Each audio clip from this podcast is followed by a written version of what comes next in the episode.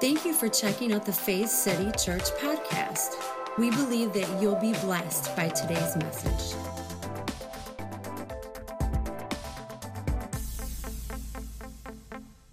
What I'm going to be sharing today comes out of the past 30 years experience that I've been in and most recently what God's been doing with our move.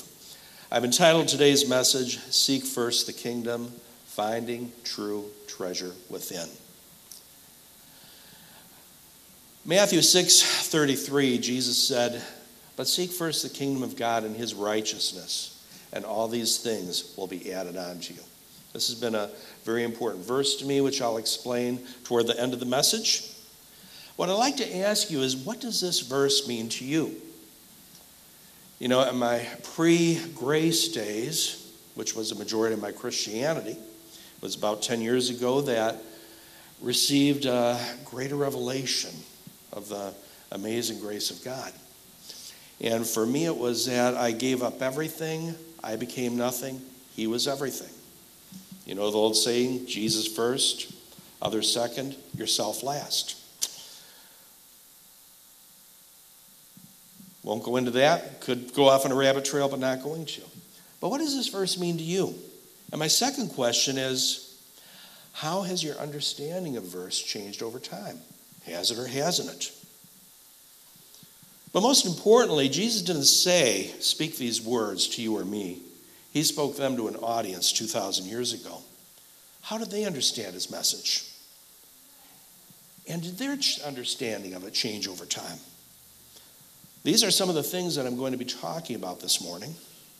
And I would suggest that we just might possibly gain greater awareness by the time I'm done of our true treasure within. We're going to begin by diving into the context of this verse, Matthew 6:19.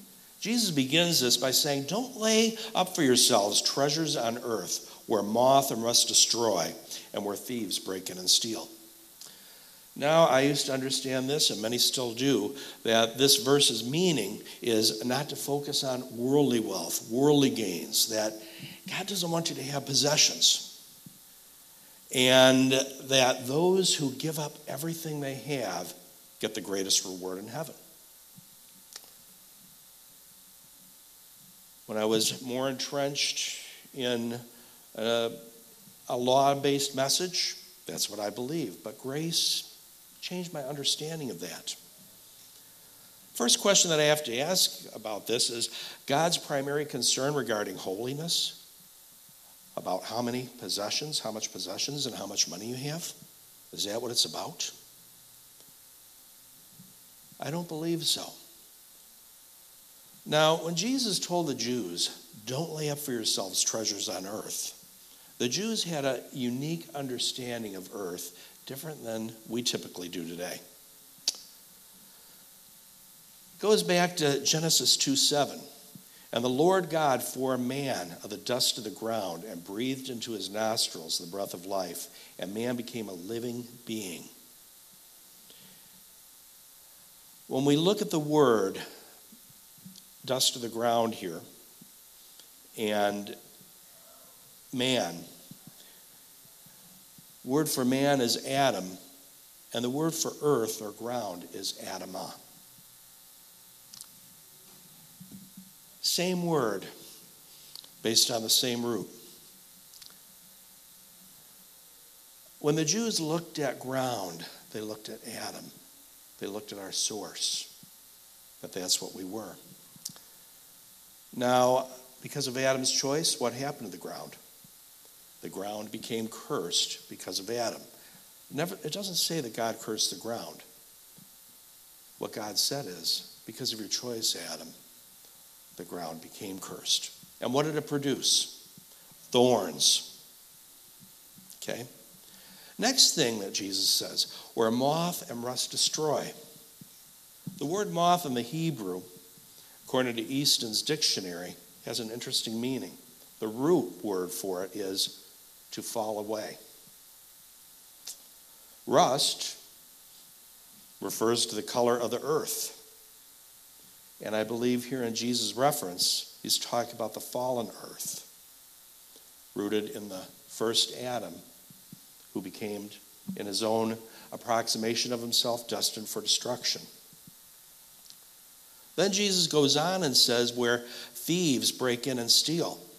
The word thieves there in the Greek, it's the word kleptos, which means to steal by fraud and secret. And then also used in the verses klepto, to take by stealth. What did the serpent do in the garden? He came in and deceived. He lied. He attempted to steal what they had. Deception. That's what Jesus is talking about. One thing that I want to add that I've come to an awareness of is the lie is not more powerful than the truth. The serpent, what he said, what he did, was never powerful enough to undo what God had done. All that the serpent was able to do was deceive Eve into believing that she was not who she was God's image, God's likeness. And I want to tell each and everyone listening today that you are God's image, you are God's likeness. His breath lives in you. God is a God who calls the things that are not as though they are. You are. And who are you? You are who God declares you to be. Don't let anyone tell you any differently than that. Now, what I believe Jesus is communicating at the beginning of this is don't lay up for yourselves treasures in the first Adam, which cause one to fall away from one's authentic, true identity as my image, my likeness. Instead, lay up for yourselves tr- treasures in heaven, which is the last Adam, Jesus. 1 Corinthians 15 45.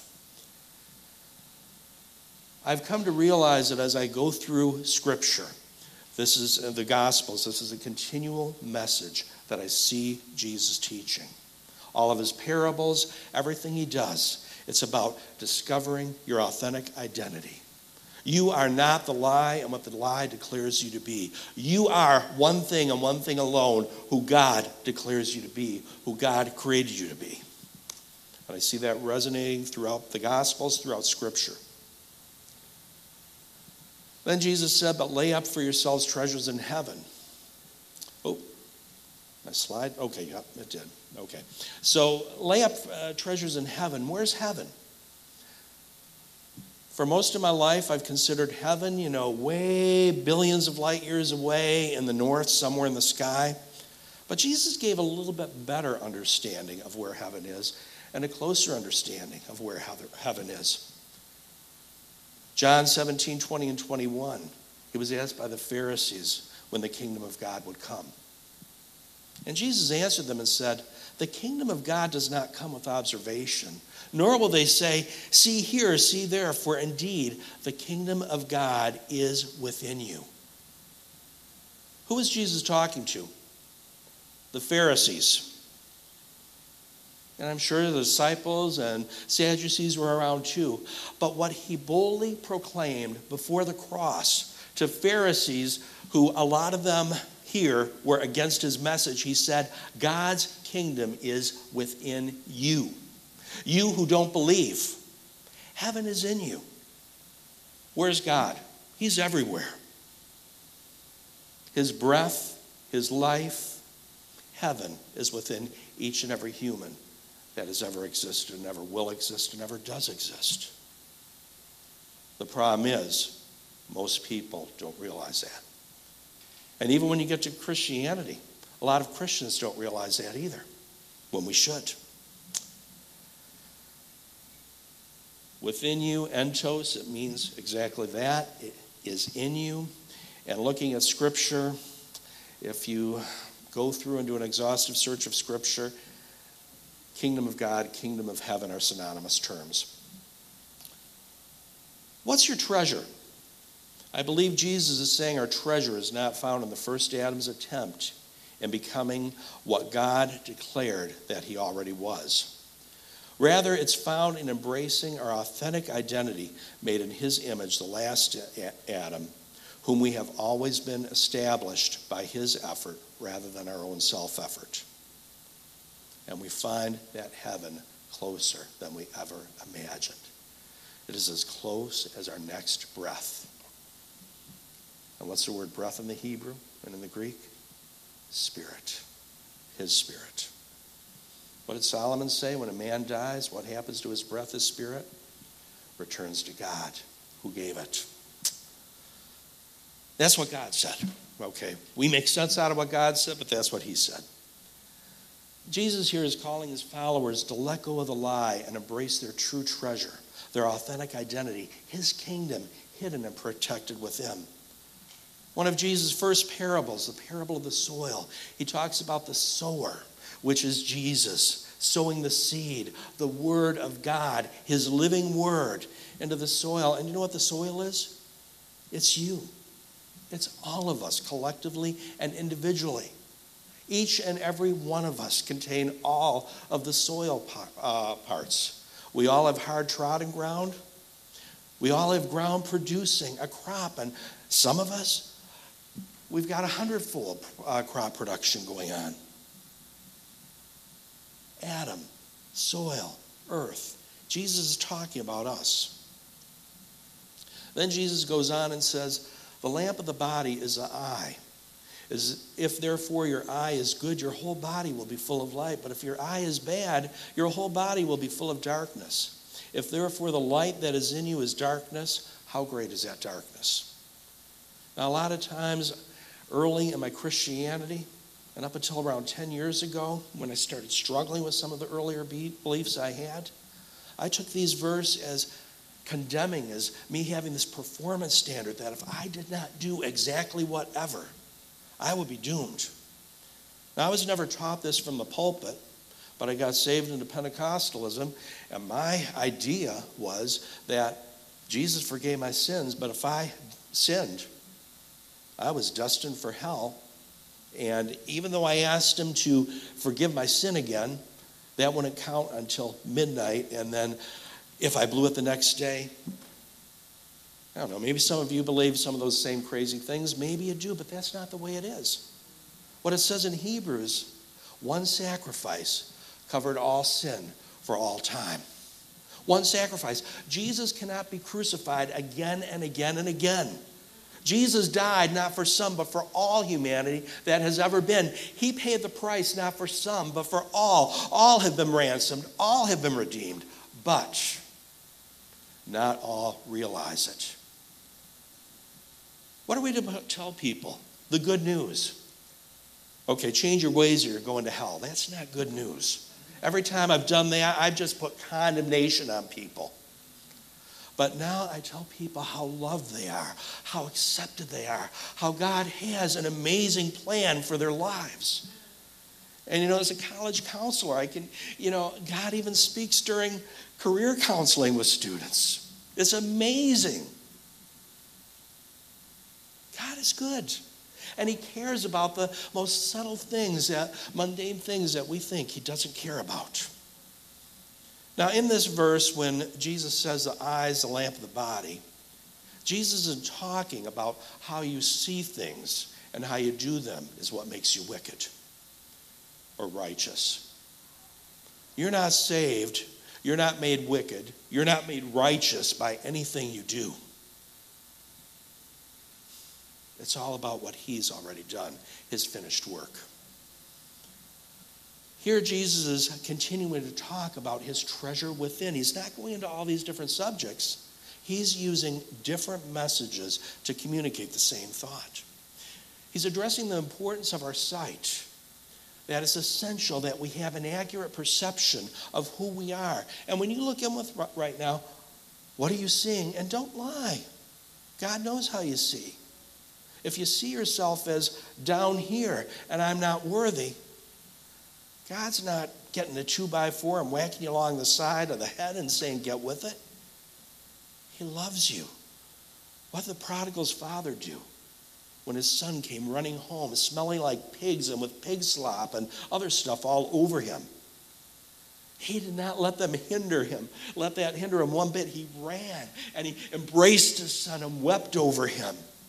And that is the way your Heavenly Father is with each and every human that has, does, and ever will exist. God is love, and He loves the world, and the world is not a few, the world is all. That's the good news. Are you perceiving yourself and others around you out of the lie or out of the truth? The serpent's lie was very simple. You're not like God. You have to do something to be like God. I used to teach that. Majority of Christianity still teaches that same message, rooted in the first religion, the lie, that you have to do to become. But what God says is, you are, and you have to trust in what? Jesus, my son, has already done. You need to trust in his finished work. What did Jesus say the work of God was? To believe in the one that he sent. Believe in him, trust in Jesus. First thing we need to throw off is trusting in ourselves. That's, that's going to get us where we need to be. And that's what Jesus is addressing here. Our perception of how we see ourselves and others impacts how we live our lives, whether we live them in light or darkness. Our perception impacts how we understand and interact with our inner selves, as well as the world around us. What Jesus is saying here are we seeing out of the lie, or are we seeing out of His truth regarding us and who we are? Then he goes on and says in verse 24 No one can serve two masters. For either he will hate one and love the other, or else he will be loyal to one and despise the other. You can't serve both God and mammon. Well, that's one of the areas that I got out of my belief system that money is the root of all evil. But that's not what Scripture says. It says money is the root of all kinds of evil. Money is not evil. And the word money or, or mammon there it's a noun and it's referring to all kinds of possessions, earning and gains. It's a designation of material value and the God of materialism. What I believe mammon here is referring to is a lie which the serpent proclaimed in Eden. You need to do something to be like God. You need to do something for God to love you. You need to be do something to be accepted by God. And you know something? I would love to release you from that curse, but I can't do it, and no one here can do it. No human can ever do it. Why? Because Jesus already did it on the cross. When he spread his arms out and his last words, it is finished. There's no need to break any curses.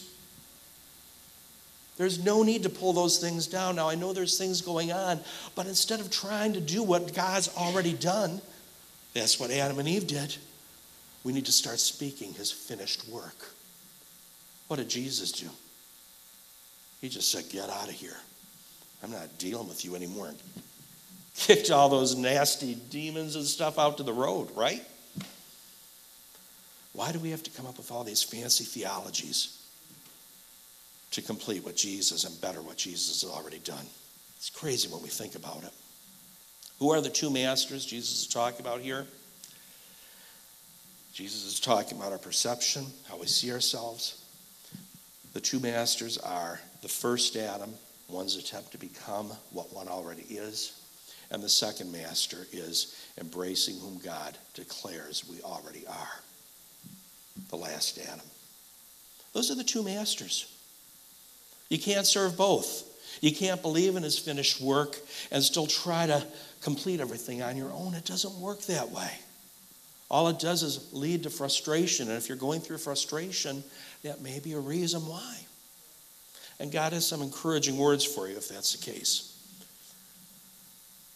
Then in 25 through 27, Jesus says, Don't worry about your life. What's the word life mean to you? Well, what did Matthew use for the word life? Well, we know the Greek words for life are bios and uh, zoe, the natural life and the life of God, the animated life. Neither of those words are used here. It's a word psuche. The Greek meaning soul, the mind, the will, the emotions. Jesus says, don't worry about your mind, your will, your emotions. And what comes out of that, and how you perceive that, what you will eat, what you will drink, about your body, what you will put on. Is not your life more than food and the body more than clothing? Look at the birds of the air. They neither sow nor reap nor gather into barns, yet your heavenly Father feeds them. Who feeds them? Heavenly Father. Okay? Are you not more valuable than they? What you do by worrying can add one cubit to a stature. Don't worry about your life, your possessions, those things. This isn't what life's about. What Jesus is saying is that it's not those things aren't are evil. He's not saying don't focus on those things. Jesus is addressing the root of the serpent's lie, which is our worrying about not possessing what's already ours. Jesus isn't directing our, about our physical needs or declaring them evil. God knows our needs and provides them. Instead, Jesus here is telling us to focus on true life, on his authentic identity, which is our authentic identity. John 17, 3, Jesus said this, and this is eternal life, Zoe, the life, begot, uh, the life uh, belonging to the age, God's life belonging to the age, that they may know you, the only true God, in Jesus Christ, whom you have sent. That's what true life is about. It's not evil to want things, to need things in life. And who gives them to us? God.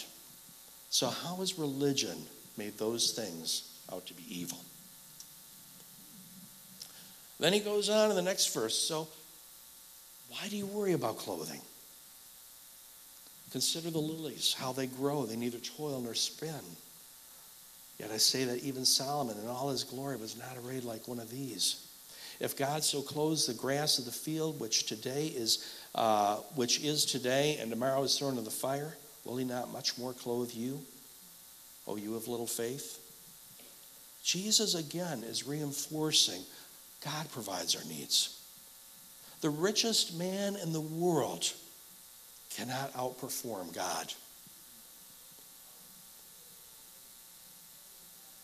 He talks about the grass of the field thrown into the oven. And anytime we see that word oven, a lot of us, our minds go right to the hot place. And that I'm going to be tortured forever in eternity. That's the way we've been trained to go with that. It's interesting. The word grass there, hortos, it's a noun. It means the grass or herbage of the field in general. It talks about the lily. It's used for the lilies of the field or hay or grass cut down and dried. 1 Corinthians 3.12, it's applied figuratively to deceitful works. So it can be good or bad things. But what happens with this grass? It's thrown into the oven. The word oven there, klebanos in the Greek, it's referred to as oven for baking bread.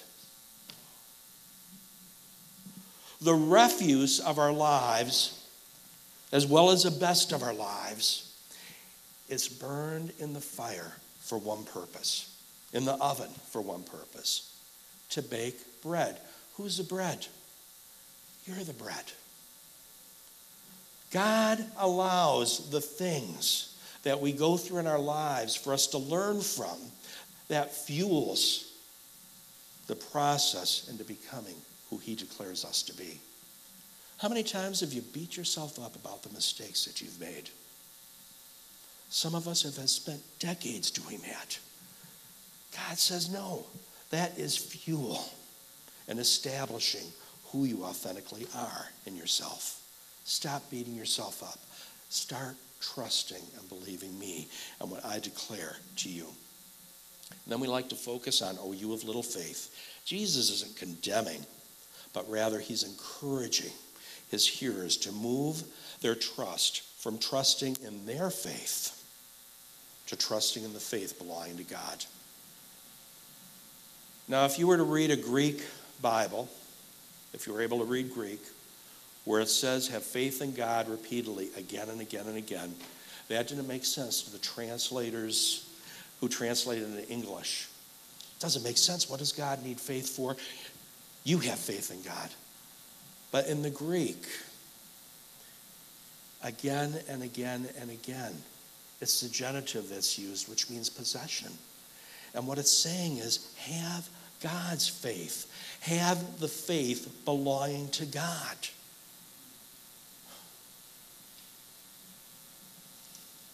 That's what Jesus is imploring his followers to have.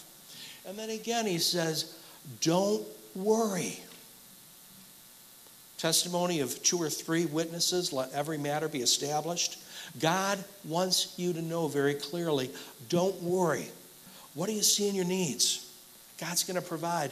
You know, last week when we were here, or two weeks ago it was, you know, looking at a new house that we were excited about, but afraid of entering into the, you know, a mortgage and all the things.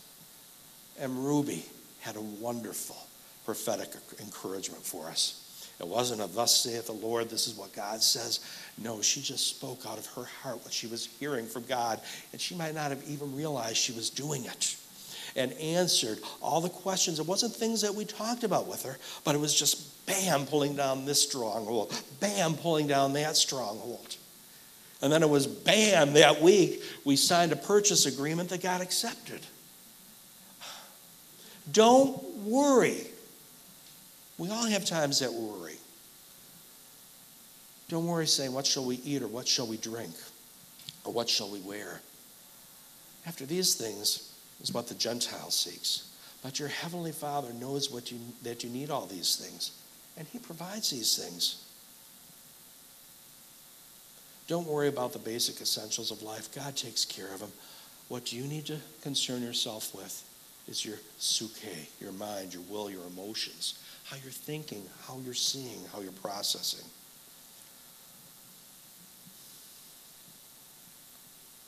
Focus on who you authentically are, His image. Verse 33,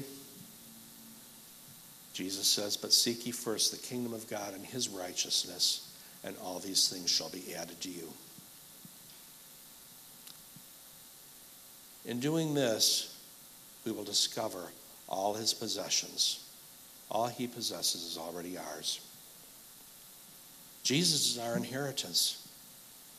Jesus died. You get an inheritance when someone dies. Everything he promised is already ours. He is, his death gave us life. His life is our life. Verse 34 Therefore, don't worry about tomorrow, for tomorrow will worry about its own things. Sufficient is a day for its own trouble. Little bit of a confusing portion of scripture here. The word tomorrow there in the Greek, it means the time immediately after or succeeding. Tomorrow never comes because when tomorrow arrives, it becomes today. And one of the understandings of the word tomorrow is, or of the saying is, don't put off until tomorrow what you can do today. I believe what Jesus is saying here is tomorrow isn't reality. The worries that it brings isn't reality. Its troubles are its own, not yours. Jesus then moves from talking about tomorrow and then he starts talking about the day. And there's actually the article in the Greek, it's talking about a specific day. The word sufficient, arkitos in the Greek, means sufficient or enough, and it's used in an interesting way. It indicates that to be personally content is helpful to others. And therefore, when one helps others, he senses his own sufficiency. Have you ever heard the saying that when you're going through troubles and it's got you down, that the best way to healing is to step outside of yourself, your troubles, and help someone else. Then you realize, wow, I'm okay. You help yourself. That's the meaning of that. And I believe what Jesus is saying here is embracing our authentic identity, which is his, his, his image, which is his kingdom within us, it's sufficient. It is enough, providing all we require. And such personal contentment is helpful to others. And we help others, we come into a greater realization of our own sufficiency within him. How many times have you found that true in your own life? You're down in the dumps, God puts someone in your path, you get to minister to them, and it just totally transforms you.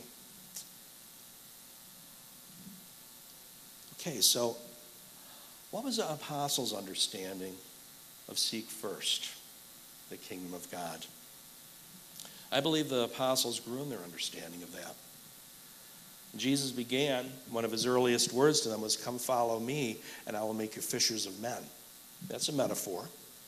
And what did it mean to the fishermen and his group? Won't go into detail on that, but they experienced great joy and excitement with what Jesus said. And then a little bit down the road, Jesus had to give them correction for wanting to call fire down from heaven and consume different cities. Yeah, boys, I'm not like that. And then they argued a little bit later about who was greatest in the kingdom. And then they had exhilaration when they did all the works that Jesus did. But yet, what happened when Jesus got arrested? It was like someone brought out the raid. Well, that's what happened. It was a raid, and they scattered just like the cockroaches, right? You know, I want to debunk the myth. We think the apostles had their acts all together. They didn't have their acts together when Jesus was alive. They didn't have their acts together after Jesus died. So if they didn't have their acts together, you really need to get so bent out of shape that your act isn't together? They were filled with joy after his resurrection. And what did Jesus tell them to do? Take the gospel to where? All nations. Well, what did they do? They kept it to Israel. It took about a decade. When Peter was fasting and dinner was being prepared, he could smell he was up on the roof, and then God gave him the vision of that big sheet with all those unclean animals in it. Kill Peter, eat. Oh Lord, never have I eaten anything unclean, right? Don't call what I've made clean unclean. Later, Peter realized it wasn't animals that God was talking about, it was people, Gentiles who they did not like, who were destined for the bad place. In saying that, God made all men unclean.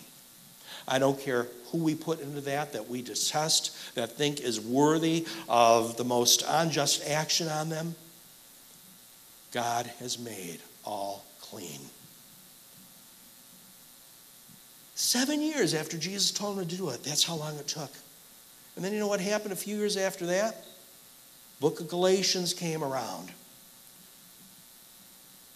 Some men came from Jerusalem, the Jerusalem council, the leadership of the church, and preached, You must obey the law to be saved. You need to follow the law of Moses. Even Peter preached and believed that message. And Paul had to rebuke him publicly in front of everyone. Like I said, they didn't have their acts together. Their understanding changed over time for the better, for the worse. We struggle with that today. What does it mean to seek first the kingdom and his righteousness? There's three specific times in my life that I remember God speaking that to me. Not an external voice, but a real, loud, internal, audible shout. The first time was in the 80s when I was attending Oakland University and taking one of the toughest classes I've ever taken, cell biology. Class of 350 students. It was big, it was hard. I started out doing pretty good, but my dad, grades started dumping. It got hard. So, what did I do? God, I don't have much time to spend with you. I don't have much time for church. I pulled away, and I was putting in more time than ever studying. And you know what happened to my grades? They started tanking more. Then I heard God say, I remember sitting at the dining room table with the window behind me. And God, what do I do? And I heard him say, Seek first my kingdom. And I knew that that meant, at that time, my understanding was connect closer with him. Okay, if I fail my cell biology, I'll just take it again. I ended up getting the second or third highest grade in the class, but spending less time studying. Seek first the kingdom. Then there was a second time I heard seek first the kingdom. I worked midnight shift in a psychiatric unit for many years. And uh, we, our church started out as a Bible study in the home and would have Bible study on Wednesday morning. I never realized I led women's Bible studies, uh, but for many years that's what I did. One, one day a lady came in the, in the Bible study and said, Oh, I'm so excited. I've never been to a women's Bible study before. I'm like, Oh my, I, I had a little bit of shock in there. Not that I had trouble with women in my Bible study, but you know, that's a place for ladies, not for men. But, oh well. So one of the people there said, Hey, you know, I, I mentioned we were looking for a building. I said, You know, there's one right down the road. Oh, I was so excited. My heart burned within me. Normally, I would go right to bed after Bible study, but I had to drive down there. Drove in the parking lot. House, uh, or there was a, par- a church in the parsonage behind. I'm like, oh God, if you want this to be, please let the door be open that I can walk in. Walked up to the door, it was locked. Walked up to another door, it was locked. There was one around the corner that I couldn't see, and I opened, turned the handle, the door was open, and I walked in. And then I just got the Holy Ghost goosebumps, and I went walking through the building, and I just felt this is my ours. Started walking around the building, and then I heard, Seek first his kingdom, and all this will be added to you. Are you willing to give up everything to build my kingdom? Yes, God, I am. We sold our house so the church could have a building and spent many, many years laboring so the church could have a home. It was very exciting. And I thought that's what it meant to build the kingdom. But then that brings us to our current phase of the journey, where a few years ago we just felt a changing. And my prayer changed to God. If you want us to move on, you want this place to close, find homes for other people that they get connected with. And guess what started happening? So we started dwindling, dwindling, dwindling until there were just a few of us. And it was good. It was, it was challenging, but it was good. But I will tell you, and I will be honest, I questioned myself God, did I miss it? No. It was at this point that I realized, and what God spoke to me, what God ministered to me, is that seeking his kingdom was never about my giving up my money or my possessions. It wasn't about giving up my earthly possessions, but it was about giving up my perception that those were the things, that it was my works, my actions, my, me, me, me that built the kingdom. It was about giving a lot of the things up that I believed vehemently spiritually. I believe very differently than what I did 15 years ago. I remember one of the gentlemen that came in our church, he said, God spoke to him and he said, You need to come to a point in your life where you're willing to lay all your doctrines on the altar, all your theologies, and offer them to me and keep what I allow you to keep. Oh, I could never do that. Guess what I ended up doing? You see, what I believe seeking first the kingdom and his righteousness is what I've learned, my perception. It's not about trying to, you know, give up things in this world and get things. It's about giving up the unhealthy, toxic stuff that we've been taught over so many years.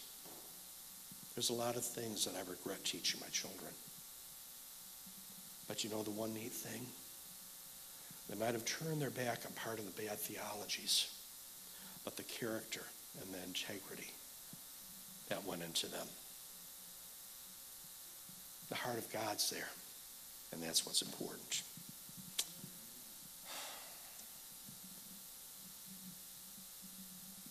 Seeking the kingdom, it's about letting go of the old wine and the old wineskin to embrace the new wine and the new wineskin. It's about letting go of inauthenticity, the inauthentic identity, the lie, and embracing who God declares you to be, whom you've always been. This is what it's about. And I am so excited and so thankful to be part of a church and have a pastor here who preaches this message. And I expect great things to happen in this place. Hallelujah. Father, in Jesus' name, we thank you once again for your goodness. And over each and every one here, I speak your blessing, I speak your life. Over this fellowship, I speak your blessing in your life. That you have destined this place and the people here to prosper. I thank you that each and every one here and listening, that you have a purpose, that you have a mission. And it's for them to enjoy the fullness of life, to embrace the joy that you placed in them. And that is what grace is all about embracing your joy, which is their joy.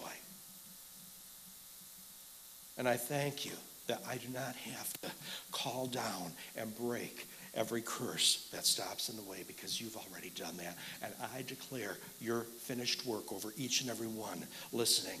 It is finished. That is God's word for you. And I have one last word for you. You are dearly loved. You are the apple of my eye. Thank you. Be blessed. Amen. For more information about Faith City Church, please go to faithcity.tv.